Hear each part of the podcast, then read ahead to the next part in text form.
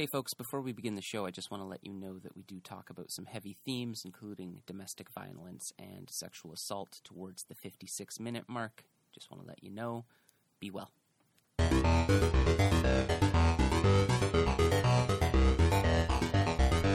When you need a break from the high pressure world of U.S. men's national team Twitter, so you go to Arsenal.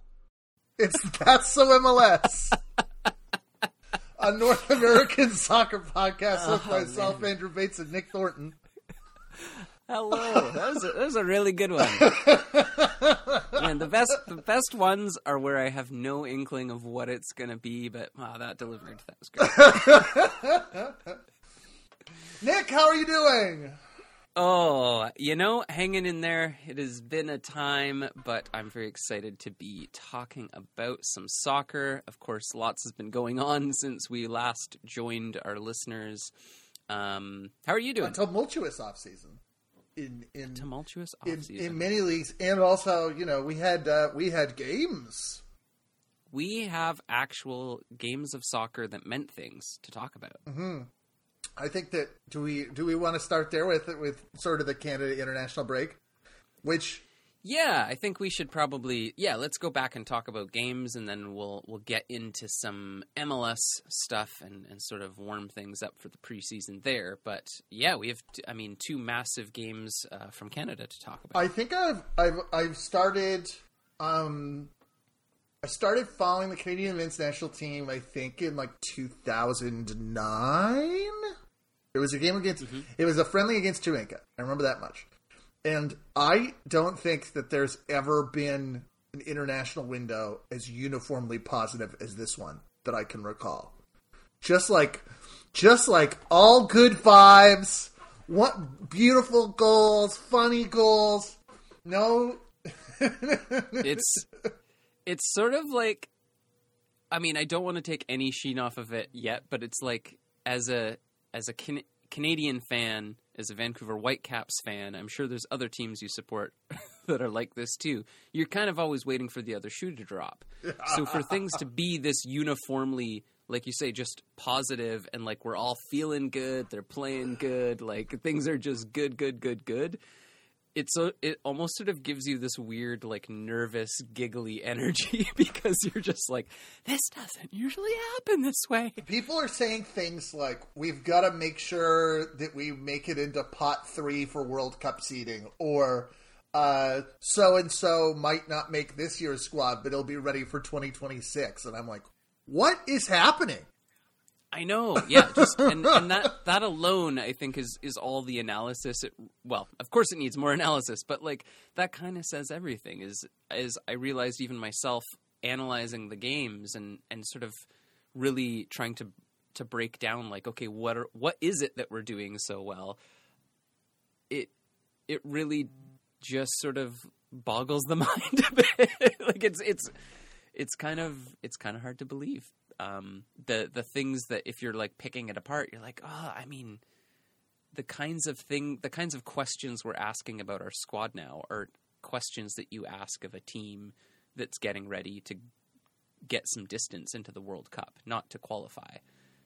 Um, so yeah, I'm I'm feeling it. I'm feeling good, and and certainly I'll be the first to say that like I have not been as engaged with the Canadian men's national team um, a- because of a lot of the heartbreak, and there's only so much that you can can put yourself through, and um, yeah, certainly it's been only in the last couple of years that uh, uh, with the um, massive improvement in quality and also obviously the addition of John Herdman, that's kind of when I've like actually started to to pay closer attention and, and really tune in and watch games. And yeah, it's it's pretty outstanding. Okay, so it wouldn't have been 2009 because I was just thinking it was the 2007 Gold Cup, I think, where um, the the the the comparator I was going to have was that was the when, when Canada made it to the semifinals of the Gold Cup, and everybody is saying, you know,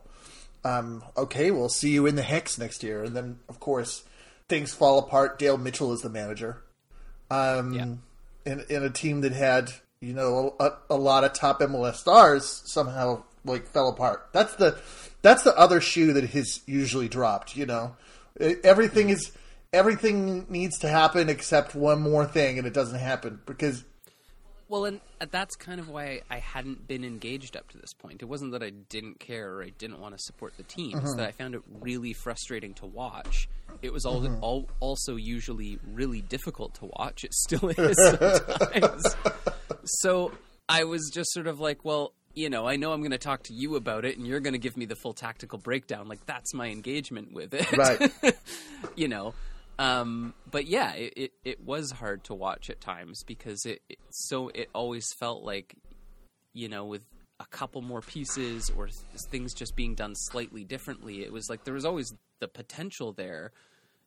It was just like a consistent, never actually living up to that potential, or if if one positive thing worked, then there'd be three new negative things or three new mistakes Right. that would crop up to kind of negate that improvement. And now we're seeing an era where, I mean, just spoiled for options.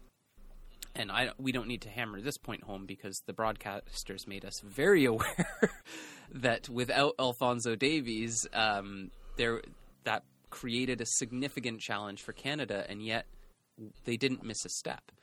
Yeah, we we we had heard at the very beginning of, of January essentially that that um, Bayern had a number of players return with with COVID following their international break, and when um, Fonzie finished his uh, mandatory quarantine, they found sort of like a I'm trying to remember I think myocarditis, so like essentially Yeah. a slight uh, a slight swelling of the heart.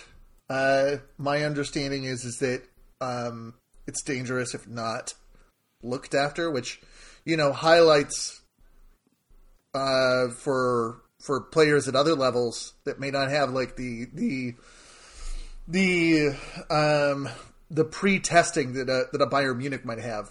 How important it is Right? to Yeah, the the access to that medical care. yeah, he had a he had great access that that allowed him to uh, essentially detected that injury before he could grieve it, which I think is wonderful. Um, but he was off the list, and and and this in some ways was a pretty pivotal. Obviously, the the Mexico games, the Mexico game at home was a pivotal one in Edmonton. Um, I I think that that one because that one went well, the the the drama was off this set of matches a little bit, but U.S. at home is always a huge game, and it has been since we got that win in nation in, in since we got that win in Nations League. Now the thought is like maybe we maybe we can maybe we can win this Yeah. one too. Um, Well, and I, I think that also again signals the changing expectations. Right? Yeah, because this was still only the second win. Um, but then you have as well with this particular one the um, the Honduras thing, and I mean we you can think back to the six one loss, but I also think that the big deal with that was that Honduras was essentially the kingmaker in 1985. I loved that uh, feature from Pablo Maurer in the Athletic, um, talking about that story in, in Newfoundland and Labrador.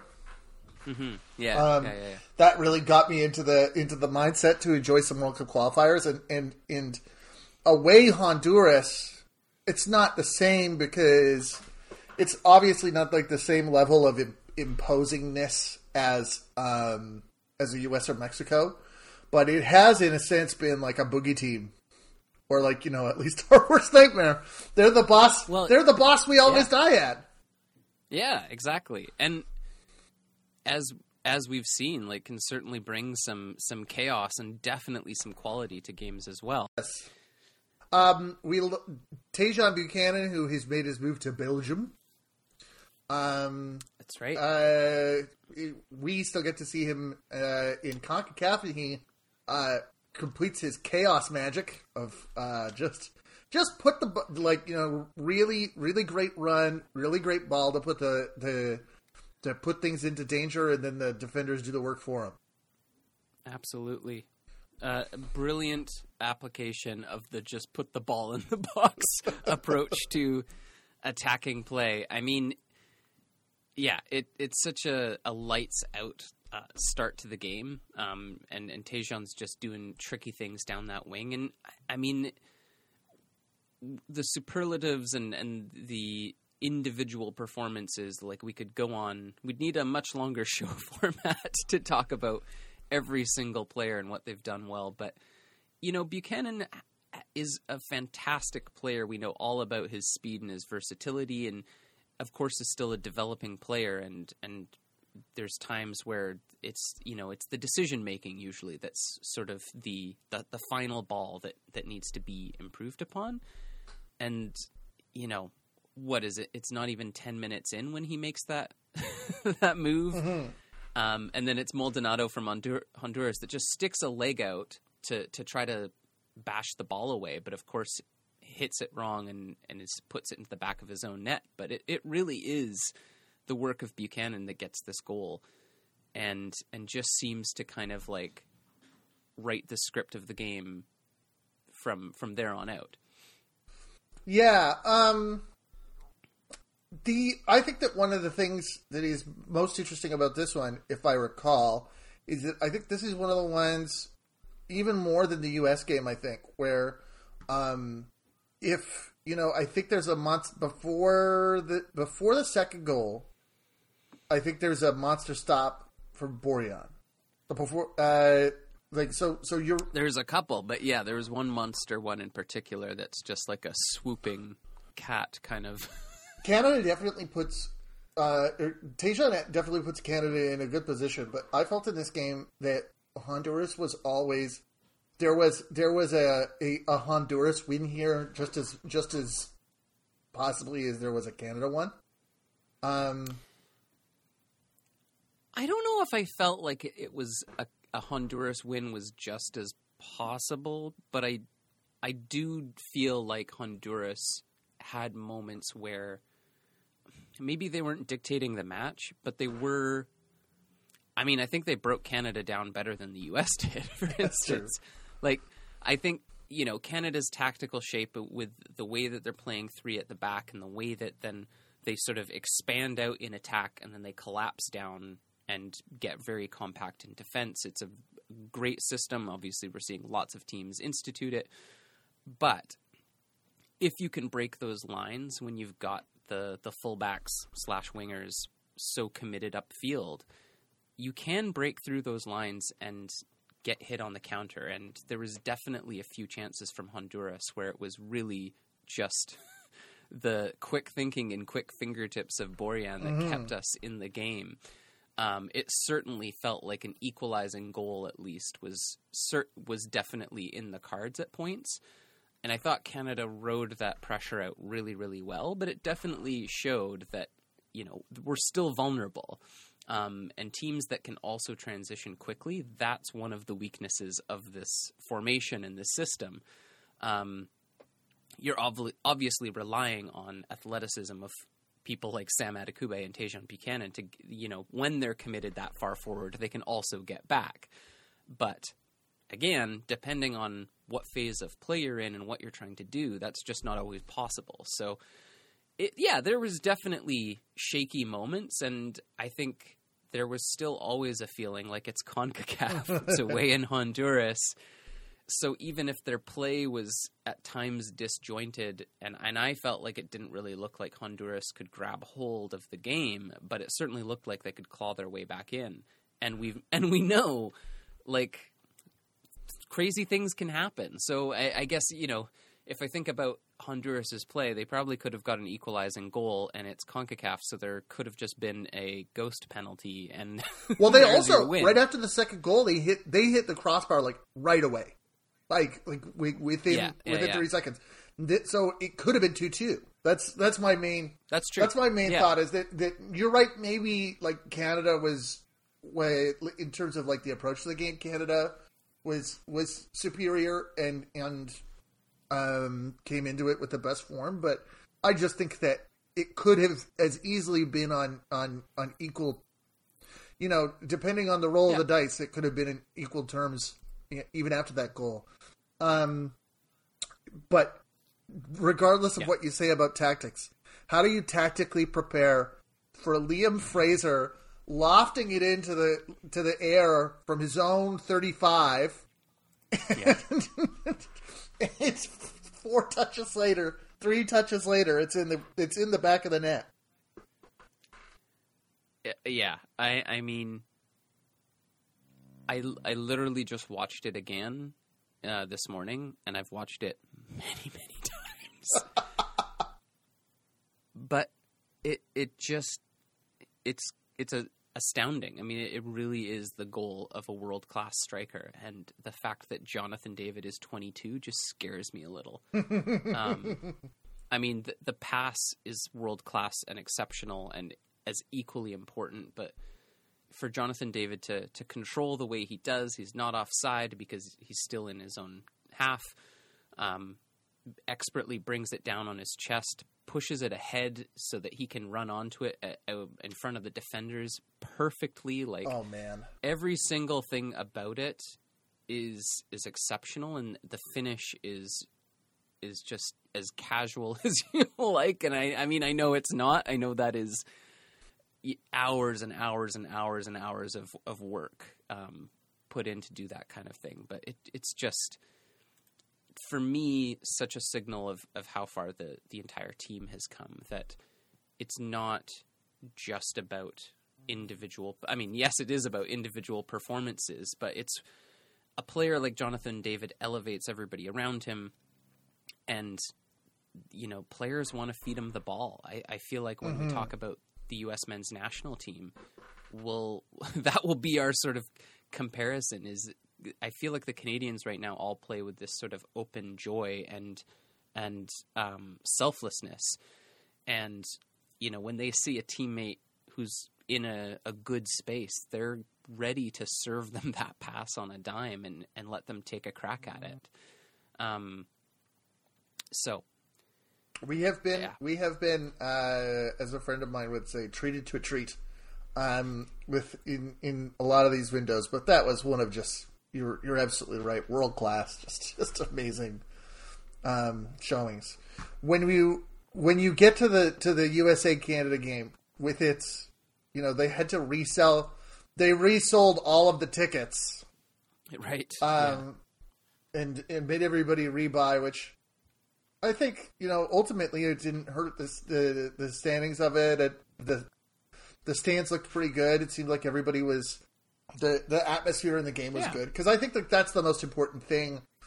Um, when people talk about you know we should be playing, um, you know, play teams in colder climates or whatever outside in Hamilton, outside in Edmonton, outside of Minnesota, which I understand the U.S. tried and it worked like way worse for them. Yeah, it just well, you... everything in moderation. I feel like yeah. Doesn't need to be Minnesota mo- cold there, bud the most important thing, more important than like you know it being cold or snowy or or or, or oppressive to the visitors, um, is a hot crowd.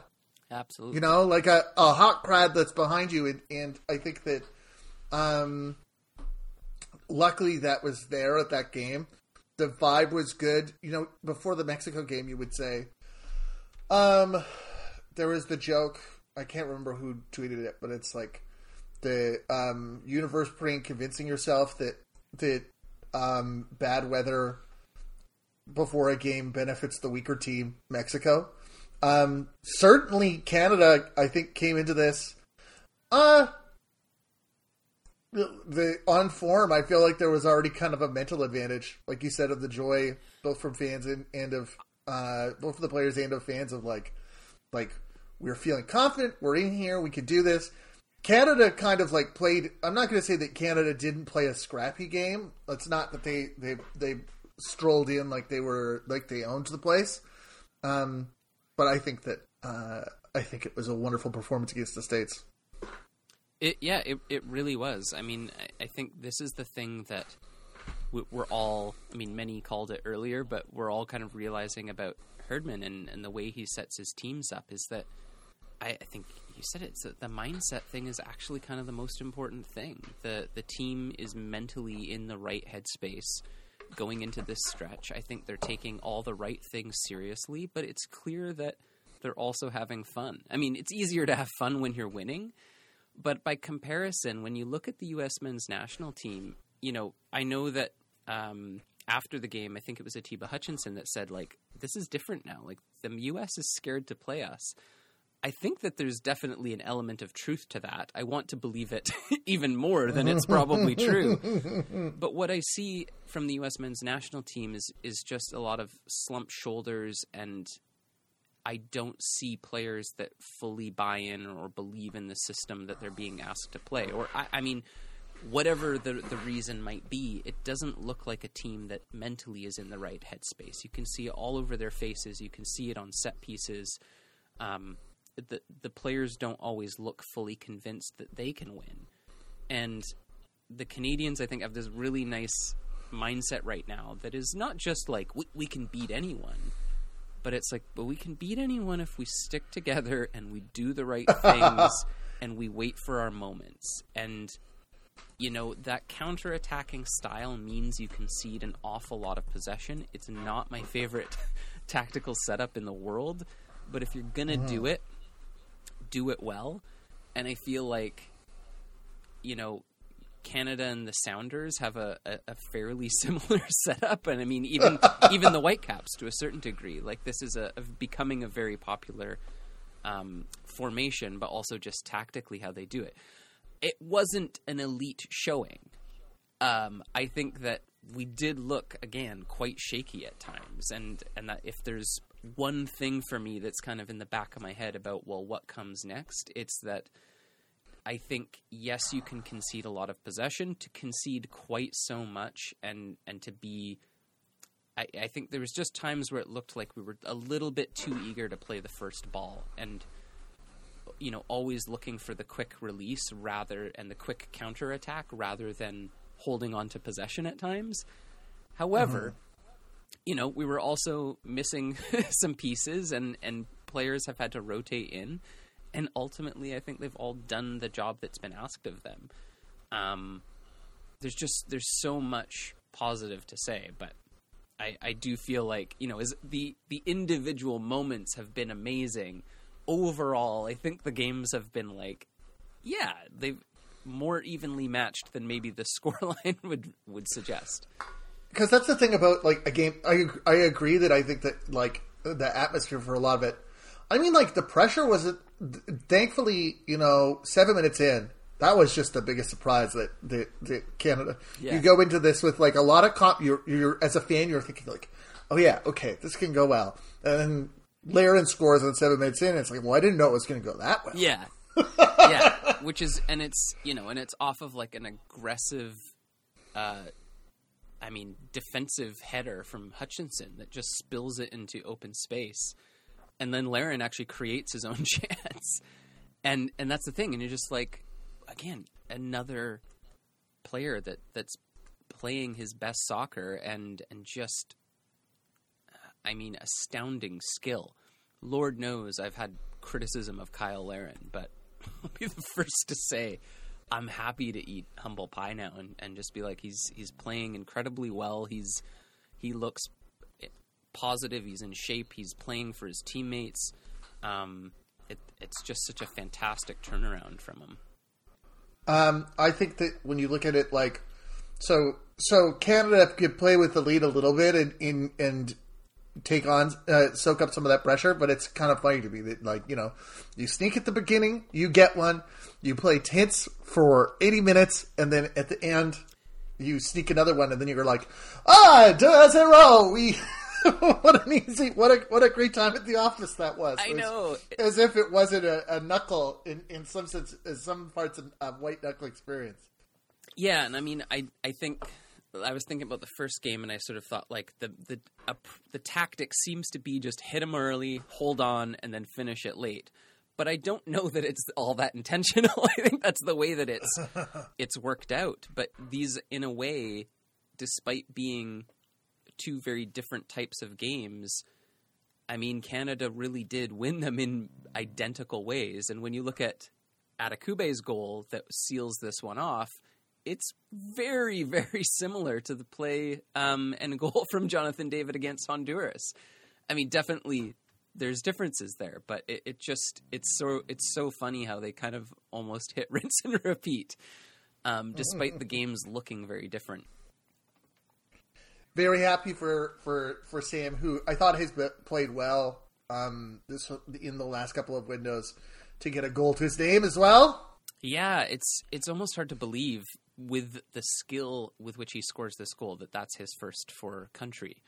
Um, and I like that Herdman was pretty honest in the the post match to say like he hasn't had the easiest time under me. You know, he's he's been he's been knocked down the pecking order and he's had to fight his way back in. But the you know, obviously we've always been big fans of Sam Adekugbe here, but you know, there's always been work there, and and it's been a lot about potential, but definitely things that could be improved. And I mean, both games just playing with the the confidence and and the skill and awareness uh, of a player far beyond his years.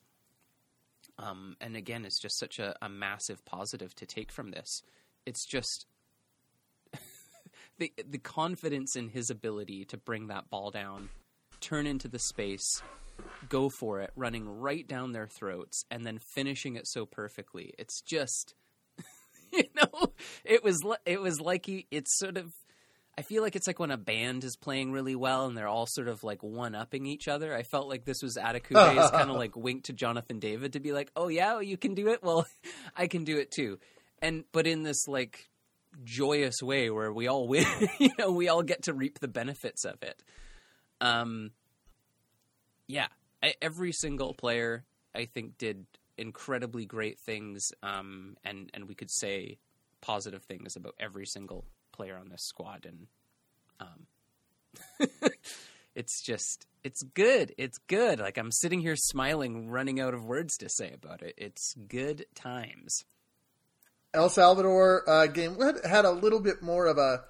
Um, the El Salvador game was like a little bit more um, workmanlike in terms of you know they had a they had a, a, better matchup for Canada it seems in some ways than the other teams did and, and uh, you had this goal it has to go Larin to Hutchinson's head to the goalpost to the defender's knee to Atiba's back to the goal. Yeah. it was a good one. No, that uh, I hear that CONCACAF has reinstituted VAR now in in the World Cup qualifiers because earlier they had said, "Well, we are not."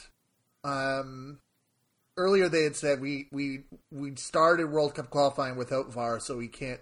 Even though we have it in the Champions League, we can't. Um, or we we can't add it mid campaign. Well, they've decided to go back on that, and and I think that if if it was ready to go and being used in other competitions, I think this goal was good. We need we're we're lacking the crucial camera angle that shows Atiba's back to like truly establish that it wasn't an elbow or something. Um, but when you look at the slow motion things, I think it was was more or less legit. I don't think that I don't think I have a problem with it. I also think um, that if a player is like falling down like that, I mean, how aware could he be if of his body? a behind the back elbow spike. Yeah, that like I'm pretty convinced that that's not some sort of secret hand of God maneuver. I mean, I think it might be an actual hand of God that like picked that ball up and knocked it off of some part of Atiba Hutchinson but I mean, I, I'm I think it obviously a goal, and I, I mean, I think the threshold of clear and obvious is is not, clearly not met here. Um, if you if you but, if you literally but cannot I just, describe how the goal, went, but but but I just mean to say that I think that if if it had been the last, if if it's literally this game after it. Then Concacaf said, "Oh, we were wrong. We're going to do VAR." Sure, sure, sure, sure. I would have been like, I was going to be. I would if I was the El Salvador coach. I would be like, "Okay, now we're doing." Fair enough. Yeah, I mean, it, warrant another camera angle look if they had it, but for sure. Um, yeah, and, and we roll on. Obviously, it's it's not going to be any news to anyone here, but um, Canada is so so very close to qualifying for the World Cup. Um, and what a thing to to say that it's all but inevitable now. yeah, one more. Yeah, that, that's the thing. There's no, you know, there's no climatic end to this to this uh, uh, to this campaign. I suppose that will come at a different tournament for once. Mm-hmm. Um, we uh, that is like in some senses the beginning of games. We also have um preseasons for preseason for MLS is heating up in a lot of spots. We have CONCACAF Champions League games coming up next week. Oh my god. Ugh. Okay, okay, I'm ready. I'm not, I'm not ready. Uh, Santos versus New York City, Santos Laguna versus Montreal on Tuesday, and then um, Forge FC hosts Cruz Azul on Wednesday. Interesting. What a what a uh, that that's going to be a, a, a historic um, affair. Um, and Colorado and Seattle on Thursday visit uh, Comunicaciones and Motagua. Wow, there we go. It's coming. The uh, oh, I forgot. New England v- uh, visits Cavaly on on Tuesday. So we've uh, do we want to like start talking about some of the news for that because one I think that obviously one of the key pieces of news for New England is that Matt Turner um, will be making his way to the uh, to the Arsenal. To the Arsenal. Yeah, let's I mean we're just to let you now know now folks. We're not to be able to tr- cover every single transfer, not even every single big transfer that's happened since we last talked. But I think the Matt Turner one is certainly one of the biggest ones. Um, he will be joining Arsenal in the summer.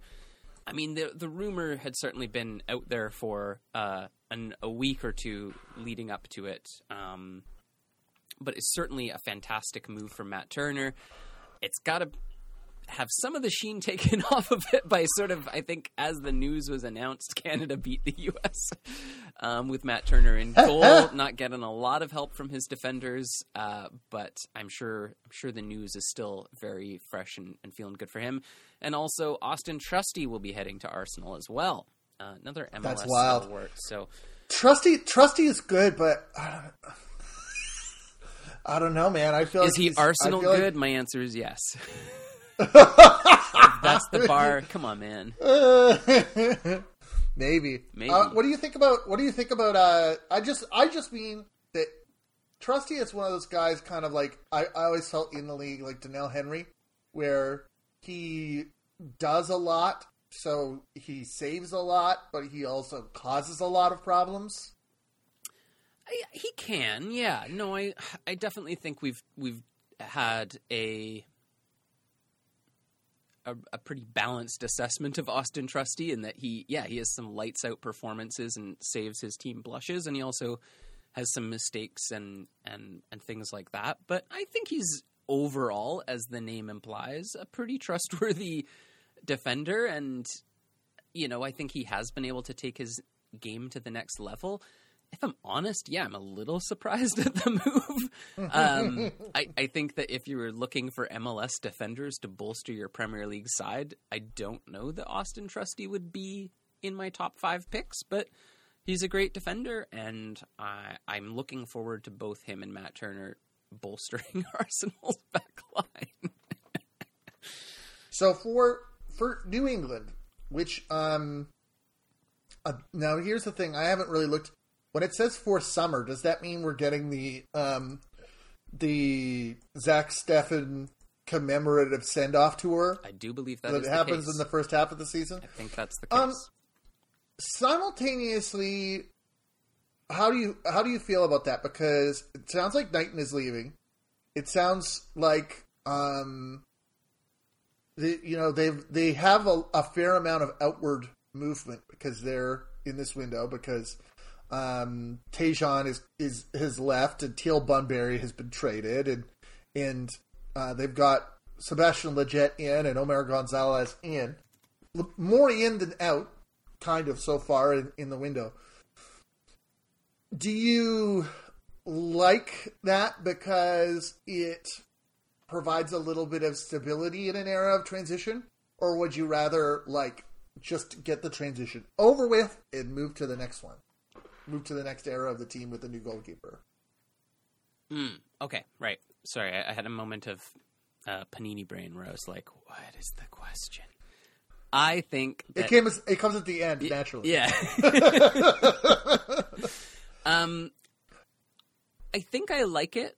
I, I think that in a I don't want to be like in an era of uncertainty, but I mean specifically within MLS, like I think it's going to be a wild fucking season again. And I think that having a little bit of certainty to help provide that transition is not the worst thing in the world. Now, New England hasn't been quiet on the transfer market; they've they've spent quite handsomely. Um, I normally I, I think I would prefer that you just get the transition over with and you find the replacements. But we know uh, there are player supply chain issues, and it's difficult to always lock those things down. And and so I'm I'm okay with it. I think it's natural just because of the way um, the different transfer windows align.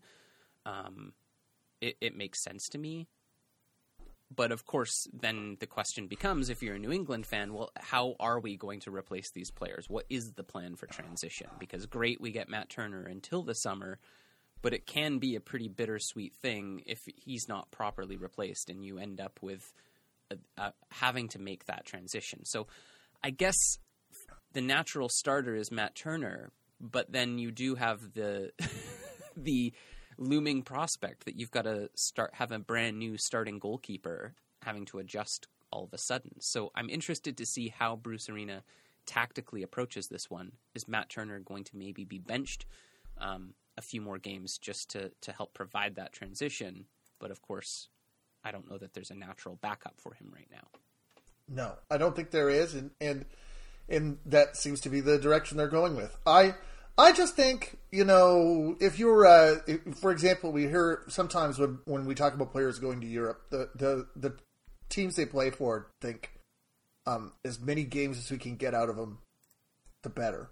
Certainly, certainly, Orlando City was looking at it day by day when they were evaluating letting Daryl Dike go away.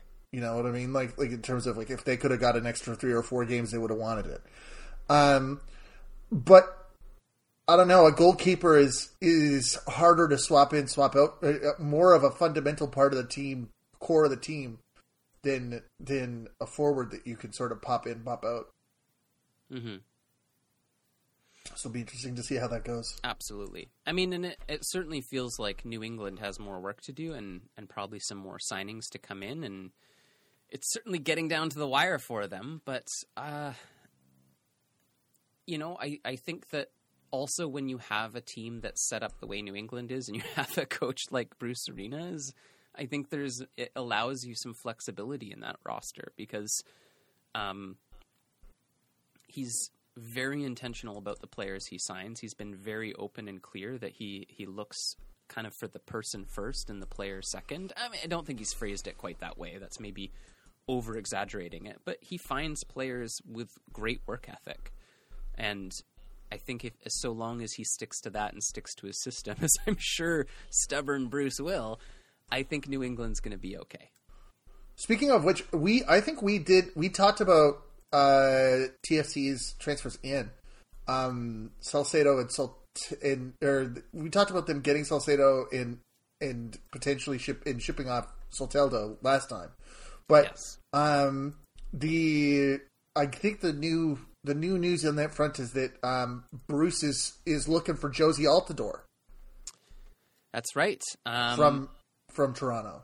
And I last I checked, it has all but been confirmed. Um, he sort of cheekily said yesterday when asked about it, "It certainly seems that way, doesn't it?" so I think it's fairly it's maybe premature to announce Jozy to New England, but like let's face it, I think he he's going to be joining that club. Um, I think I think there are times. I think there are good times. Um, Jozy will always be. Uh, I, I, I hope somebody that is is remembered positively in Toronto, um, and and that will always mean a lot to his career. Um, but you know, the the stress of like you know how much to rely on Jozy or or or what the relationship is like between the manager and, and, and Jozy. Not a lot of years left on him, and uh, to to allow him to reunite with Bruce, that's fine. Absolutely, and I mean, it seems fair. I mean, I'm going purely by soccer Twitter here, but it seems fairly unanimous that Toronto fans are bummed to see him go, okay with it, but you know, remembering him incredibly fondly as he mm-hmm. he did change the scene. I, I, think that he he really did bring a different level of support. I mean, that goal is going to just be seared into Toronto fans' memories forever. Um, New England fans seem kind of a little bit more mixed about like, well, what exactly are we? What version of Jozy are we getting here, and and what has he got left?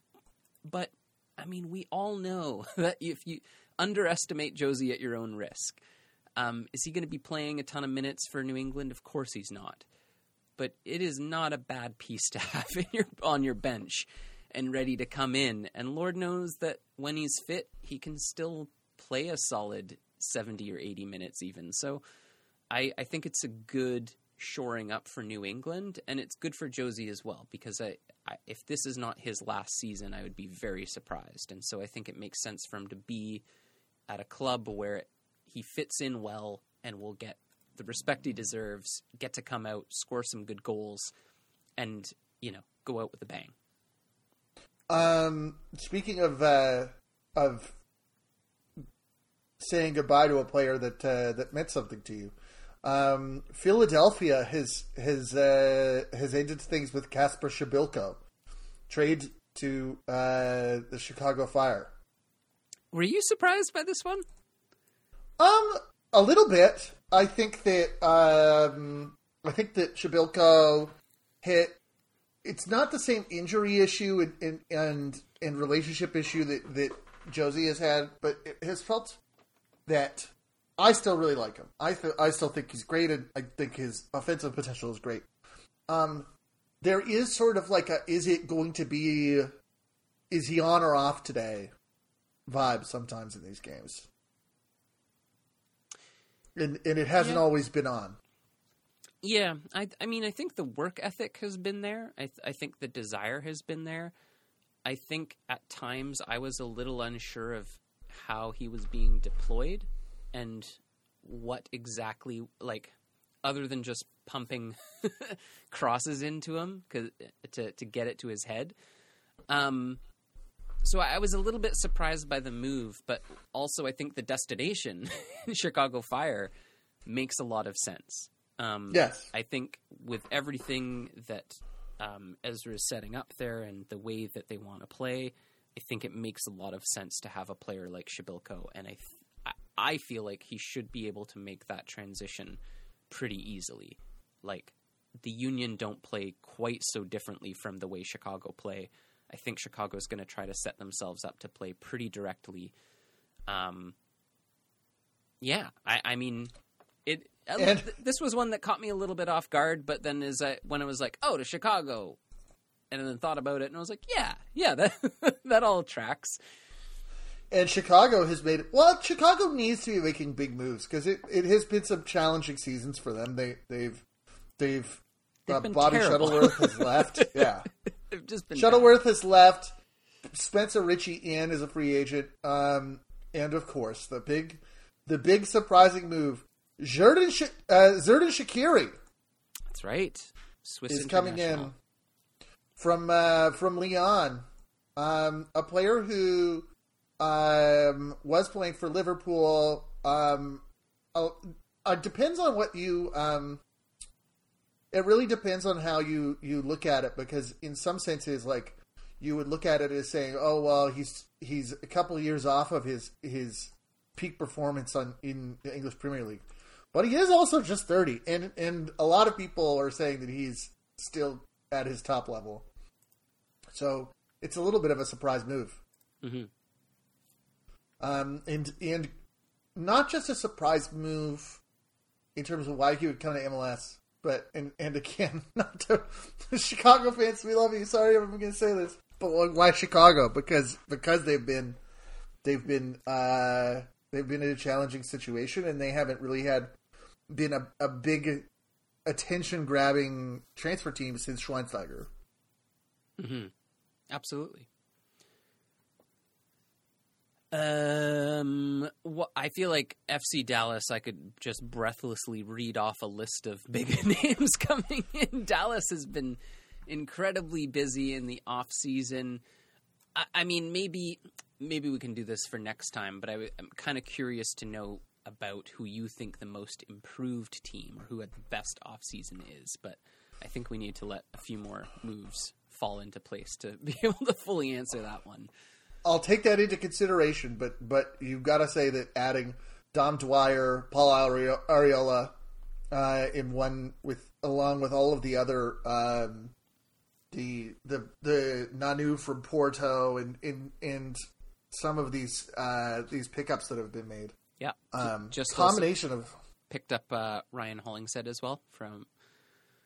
Oh. Oh wait, no, sorry. Picked up Marco Farfan.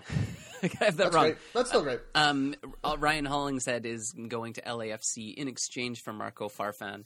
I, I, think that one makes sense as well. Hollingshead has has been pretty steady for them, but I, I think it, it, makes sense to to maybe make the change now and um yeah try to bolster all across the pitch, and that certainly seems to be uh, what Dallas's uh, mo is right now. And if you were ever wondering where the Pepi money went, uh, just take a look there at their current roster. There it is.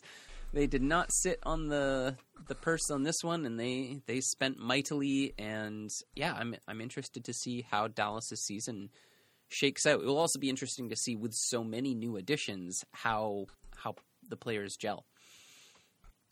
Um, for Vancouver, we had uh, the announcement that um, the the the manager will be continuing on a, a, a, for a second season, and and in some senses, it, it kind of felt like everything is, uh, you know, like you know, you've had a good, a great, you know, final run of the year. Yeah, the, everything's coming. Up.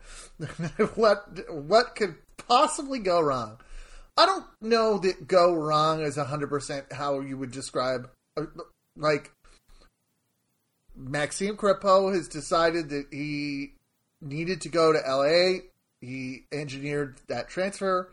Um, it uh, he's now with back with associate or sorry assistant head coach Marc Dos Santos. Um, I have no idea what the circumstances were that required that to happen. I hope they weren't bad ones. I hope that the, things are going well for him and and and what exactly what exactly the inside of that is is something we're going to have to I guess learn about as as uh, as time goes on.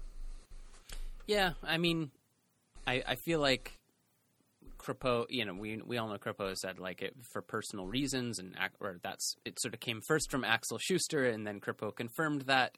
There's been much made about, I think, some fairly small innocuous comments here and there about business decisions, and I, mean, I'll certainly say I think Crepeau did the job very well, but there was times where it, it didn't seem that he was entirely happy, and I I think that also with the firing of Mark Dos Santos, it wasn't like his um, needed to worry about his spot or anything. But then I I sensed a maybe just a, a slightly different shift in, in the way that he showed up, and um, and frankly, I think we'll probably never know, and I'm content to just leave it at that. I mean, it, it sucks for Vancouver. It sucks because we all liked Crepeau as a person and as a player. Whatever his reasons are, I, I'm fine with it.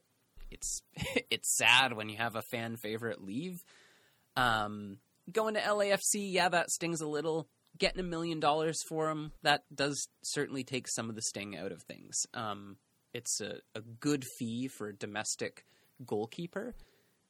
And I'll be honest, I don't know that a lot of other teams would have offered that, and it might have been the Mark Dos Santos connection that sort of greased those gears. I don't mm-hmm. quite recall who was announced first, but I think it was pretty clear Mark Dos Santos has been with.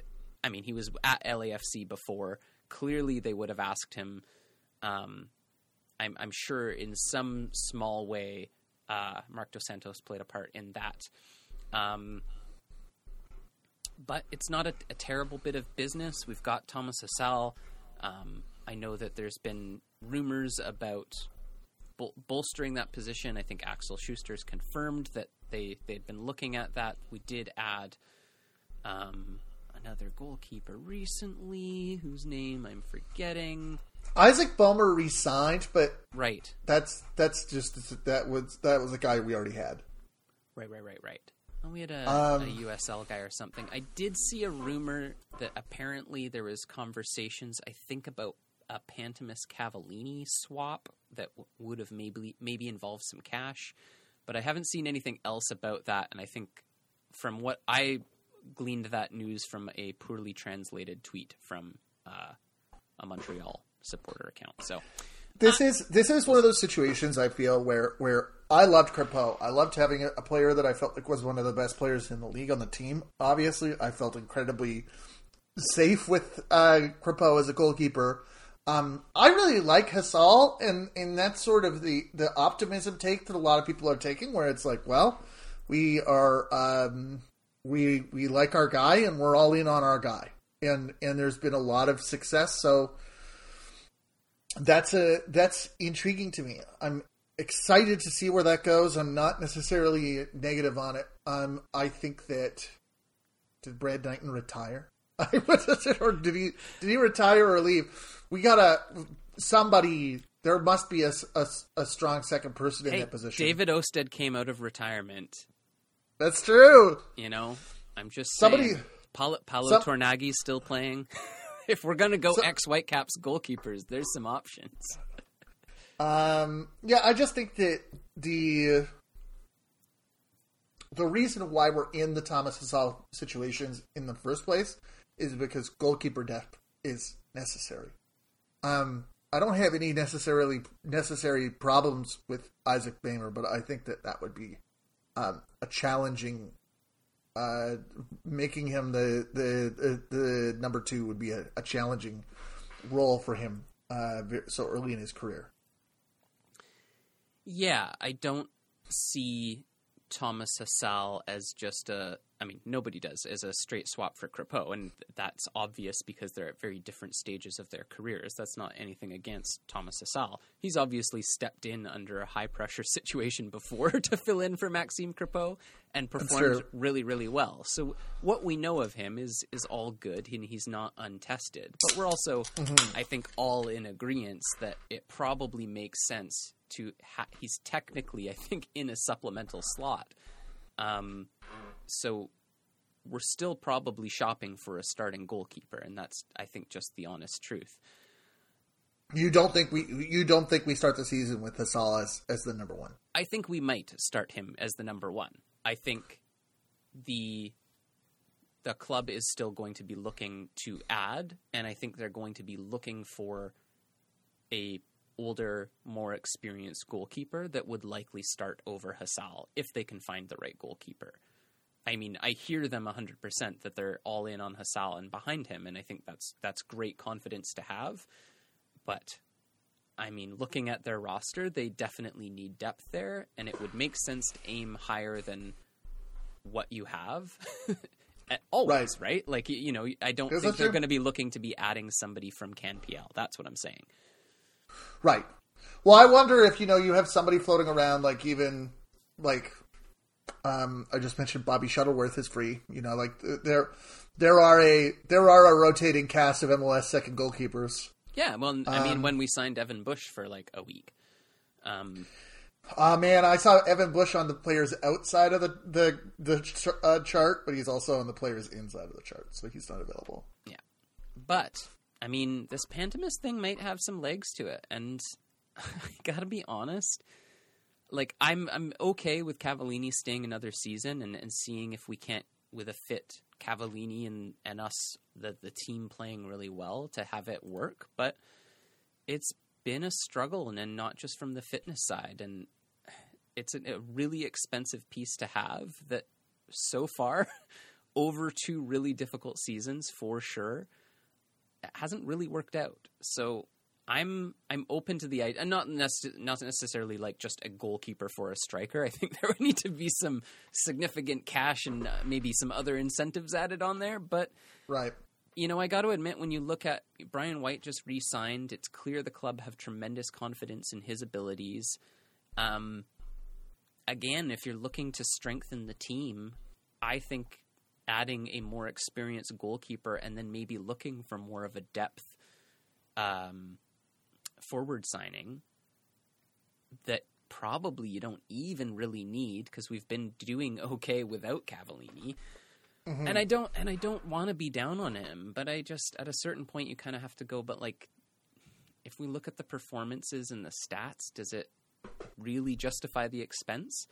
And we also know the Whitecaps are a team that have been pretty pragmatic about money, and that's why they've kept their goalkeeper situation the way they have. Is that they decided that they'd been spending far too much in that position and could get the job done with domestic players and by br- bringing younger goalkeepers through that system. And you know, it makes sense, and it's been working okay. So, I I think that it makes sense to spend big money on big players where it makes sense, and and if it's starting to not make sense, maybe look at readjusting.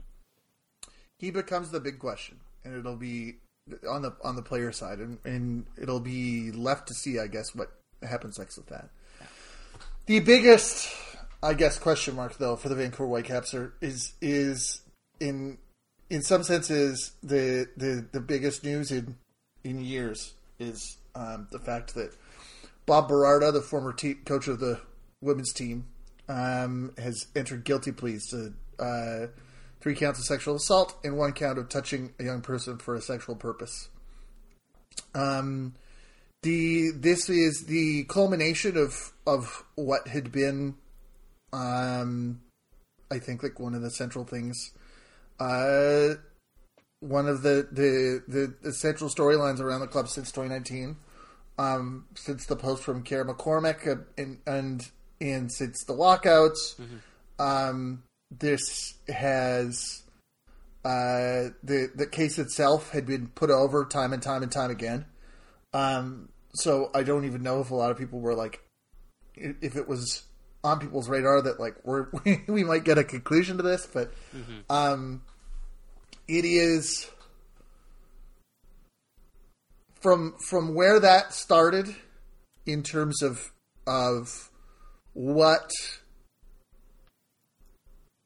the unfortunate shadow this this cast on so many people's lives. Mm-hmm. Um, it, but also you know living in living in people's memory and, and and being you know swept under the rug and stuff to think that you know certainly if that blog post hadn't happened, um, there would have never been any justice in this case. Um, that's the fault of the Vancouver Whitecaps and the fault of Canada Soccer. Um, to get to this point where, you know, it has, you know, these experiences have been have been validated, and, and we don't know what the sentencing is going to be, but but that is um, that is it is the whole situation is is horrific and and you know thinking about what happened is is is so horrific and painful that it was done you know you know at the at the time that I was supporting in, in, in some cases in the time that you were on mm-hmm. no I, I, was I quite a Whitecaps fan yet at this point? But, well in any case you know like the same club you know it's the same club. The the club in at that time to now is is the same club and and it's the same executives. they and that's the that's the question now is that um, the in the fall um, there had been uh, the the team had um, announced that the league will all, the the executives are all suspended while the league is investigating them. Um, that was the club's statement to this effect that they were that they were going to look into it or, or that that they're looking to see what happens with the MLS team. I think I saw somebody suggest that one of the executives has already uh, put uh, end on their LinkedIn. Oh, who was that? Um, Don Ford. Mm. Um, whether that be, uh, that's a Glass City special, if I recall. Mm. Um, but I would have to find it. Um, but yeah, like that's the we are at a precipice right now with the Whitecaps where there have been time after time after time strange decisions, um, bad communication, tough credibility. That's the that's the number one thing I was thinking of, and, and, and it's what the Whitecaps don't have right now. Um, Axel has, by being a relative outsider, Axel Schuster has some credibility. Um, but as I said in the fall, like the Caps have the ownership of the, the current ownership of the Caps um, came out and said they were going to do better, and then uh, came out and said they were going to do better, and then was also covering up another case involving allegations towards Anthony Blondell Yeah. you know, uh, at the same time as they said they were going to do better. The the the the credibility is so low, and and that's an issue right now. Thankfully, a lot of these issues are being heard at other t- clubs, and and hopefully some changes being made that'll be make things safer for people. Um, Well, and, like even even in just preparing notes for this show, it's like I could barely keep up this week with the number of things, and it it just is so clear to me that MLS is a you know like a broader society has a rape culture problem, and nobody wants to talk about it. I I mean, well, not nobody. Lots of people are talking about it, but it, it's at every level. It seems it's it's in ownership, it's in coaching, it's in affiliates. It's it's actually getting hard to even keep up with the number of different things that are coming to light. Which I'm saying is like is a really positive thing that so many things are coming to light. But I think it's not just the Whitecaps as an organization that are at a precipice. I think the Portland Timbers are certainly in that place as well. And I think as a league, because at a certain point, with the league so heavily involved in teams, I think there's also serious questions being asked of Don Garber and the league in terms of how they've facilitated cover ups. Um, and even all of yesterday, you know, all Portland fans are talking about is getting some accountability um, and getting Merritt Paulson out of their club. And we can get into some of the detail there in a moment. But you know, Portland decides that's the day to announce the Blanco re-signing, and that's all that the club has to say about anything. Is you know there's a half-hearted apology that, of course, reads like a "We're very sorry if you were offended by this bad thing we should have addressed and didn't, but now we did." But it's like the de- as details are emerging about more things being covered up and how long the club knew about Andy Polo. which uh, he has been. You you have here in the notes that uh, Jeff Carlisle of ESPN says that he has been suspended and removed from team activities pending an investigation into allegations of domestic violence. and since he has had his he yesterday had his contract terminated by the Portland Timbers, Ah, so he is now out. Um, but it sort of as that was announced, people were also like, "Well, this the club knew about this for several months." Um, and the disturbing thing to me there too is I, I know that we talk a lot about front offices as and ownership, and absolutely we should.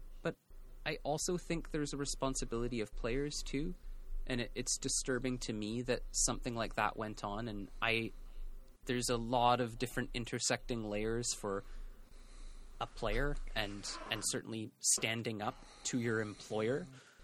Um, it, it's just really disturbing to me the the depth and pervasiveness of things like this that and I, I understand a player's actions off field are are separate from they're not separate from they're a different thing a different part of this it, it it's just sort of like I, I don't know if I'm just having trouble processing all of it I think um, that let me let me try and and and, talk about tie a couple things together in in into talking what what the culture issue is.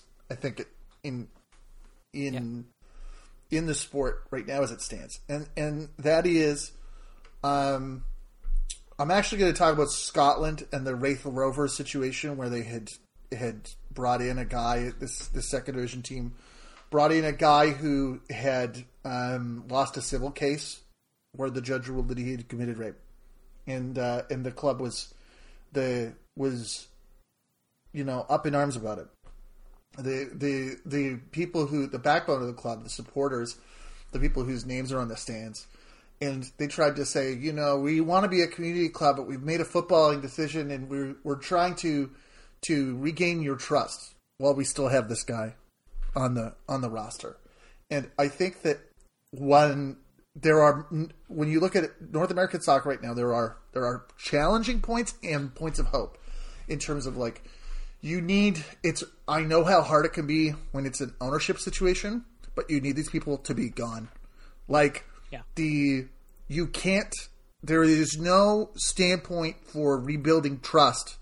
That's the biggest problem I think culturally that his Yeah. his his has dealt with this is that so many of the, the times we're trying to rebuild trust while the negative elements are still there.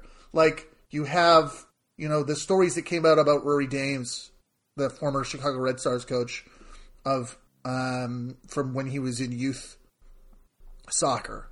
And it's like the the thing is that people came people came to the US soccer you know, players came to US soccer and complained about him and were were brushed off. This is just his his deal, you know? Like that's the the elements are still the elements are still there. Getting rid of Delroy Hansen was good.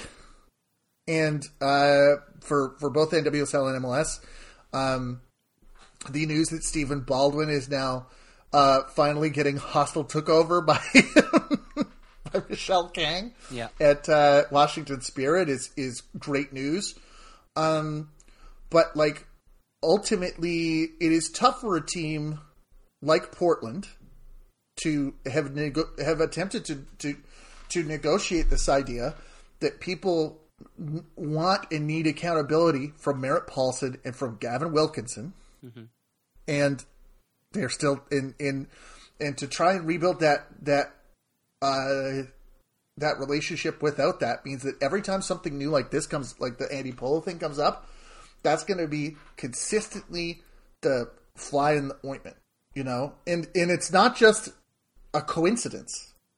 you know what I mean? Like like people are saying that that the people that create these cultures are in, in some ways enable them to happen. I'm not necessarily like, you know, directly implicating anybody in that, but it's like in, in saying that, you know, somebody helped, but it's exactly what you said about like I think that that relates to your point about players And it, in this situation. Yeah, when Atlanta You, when you hear details and, and start to see the, the levels in which power protects power, and you have people utilizing their personal connections and their political, I mean, maybe not political connections, but like trying to cover things up. And I understand that they don't see it as that, but that's what it is. And and as you said, like nothing else will do. The, all of these people need to be removed from the clubs, and frankly, nothing else will do in terms of even beginning to restore trust.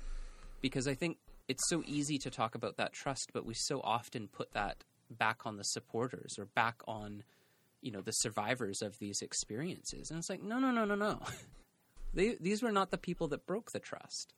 It's on the organization to do the right thing. And if we're just, I know we've hopped around a, to a number of different things, but to just come bring myself back to something to the Whitecaps, those executives need to all be gone.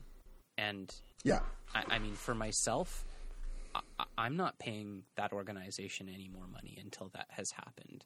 I'm, I think we're all at a point where we're tired of hearing having investigations upon investigations. Like you have the information, you know who was there, you know what happened. I can appreciate in Axel Schuster's case, he's coming in from the outside, but taking the job, he had to have known something about these or been incredibly naive. And I would say his time is running out very quickly. There's also nothing that prevents him from taking decisive action at whatever point he wants. And I think that's a thing I want to emphasize. I'm not against due process, but I don't believe that due process has been followed at any step, so I'm not confident it's being followed now. But people Yeah. in charge have ex- have tremendous power because we've seen them y- yield that power to protect players and to protect themselves and to protect other people that are powerful. They also have the power to make more decisive decisions. They don't need to hire outside consultants or investigators to tell them what to do.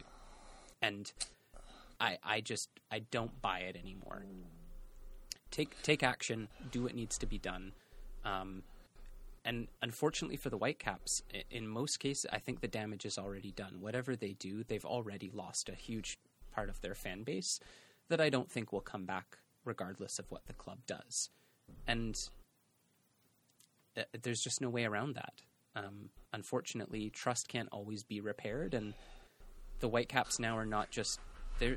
I'm like I said, they're not fighting for the, that fan base back. I think they're fighting to retain what they still have left, and that's going to be increasingly hard to do. Not that that should be their their motivation, but it, it's people are tired of hearing the same things, and like we all talk now, we all know what's going on at each other's clubs. Um, and and people are not afraid to to walk away from a team they love if they don't feel like that team is doing the right thing. Um, the I, I think that you make a great point that investigation, like when you talk about due process, due process, there's no policy that says that you have to investigate the situation before you decide to fire people. That's not due process. That's that's that's what is happening with these investigations is we want some sort of we want some sort of backup about these decisions we make before we before we do it. You know, we we we don't want to just you know just like a just just a just a sort of fear about about doing when the, pe- when the people doing the right thing. investigating have a vested interest in limiting the fallout, Yes. like I'm sorry, we're not stupid. Like logic still applies in this situation. If the people investigating have something to gain from limiting the fallout, that is not due process. that's ultimately a big thing that I think that we still haven't even got the chance to to to look into about all this Yeah. is that um, we could talk about the executives. The executives have the support of the ownership, and I think that that Axel is being empowered to do the things that he want, wants to do. But you can fire your executives because you had a bad game last week if you wanted to Exactly. when you're the ownership. And, Exactly. And and and People uh, get shit canned for way less.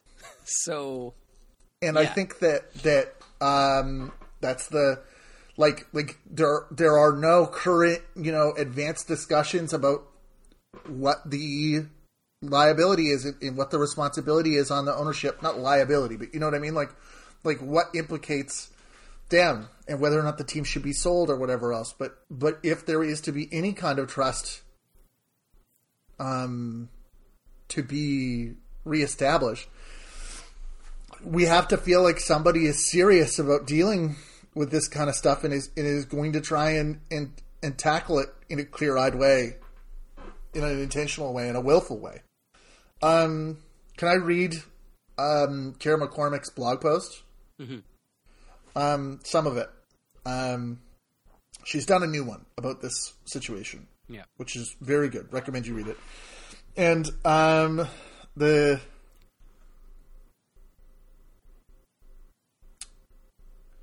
uh, essentially reflecting on, on on things with the guilty verdict, we can collectively breathe, and thinking of the the the the various things that she you know reflecting on various elements of the case. Um, Thinking of our continued resilience as the Whitecaps and their enablers continue to try and silence us even after meeting with us in 2019.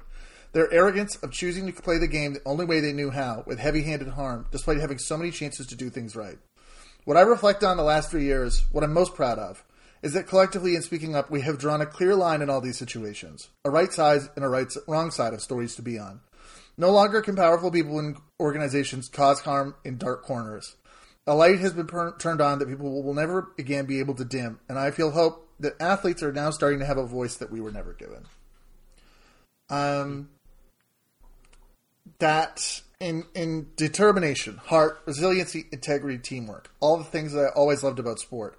They've shut up in spades over the last 36 months, with a large exclamation point being in, in the brave women that stay step forward and press charges, and who won just in being brave enough to show up, who have made the world a better, safer place in doing so. They're incredible, and the focus of this victory, all the focus of the victory of this guilty verdict, should be on them. Yeah. Yeah. That's uh you know you I'm so glad for them the the people that were directly affected in this and the people that have been indirectly affected by this in the sense that they thought in the, in the sense that if if this was allowed to happen to other people it could be allowed to happen to them um, I'm so glad that they have something like that that they can hold on to. Yeah, I, I hope it brings some closure to some people. I know it's it's far from, um, you know, a guilty verdict doesn't always mean justice for a lot of people, but I, I hope that it. I I mean I think as McCormack has said, like just the community of people sticking together and standing up for each other. I think that that's also a, a massive win and something to take away from this is that you know, powerful people will be held to account, and it can be deeply frustrating. But if you stick to it, you can shed light on these things and you can affect change. But we have to stand behind the people who come forward. I agree. So, Jeez. not the note that we wanted to start preseason conversations on. However, this continues to be a major issue, and all eyes are on MLS right now and on the people in power to do the right thing. And it's it's not enough to release statements anymore. It's not enough to to launch yet another investigation. Everybody knows what needs to happen. We all know who was at clubs when these things happened. Of course, there should be process. No one's arguing that, but the, that's exactly the problem. Is there hasn't been a process. There's very few in, uh, independent investigative authorities that can look after these things. Canada Soccer has been all but silent on it. We all know the people who are responsible and need to step up, and it's on the you know the the next move is theirs. Um, I don't want to. You know, we've we've we've said most of our piece on it, and, and I think that one of the things that continues to be hampering clubs in groups when you talk about the Whitecaps, when you talk about Canada Soccer, when you talk about Real Salt Lake or whatever, is or, or even Portland, is the reliance on owners.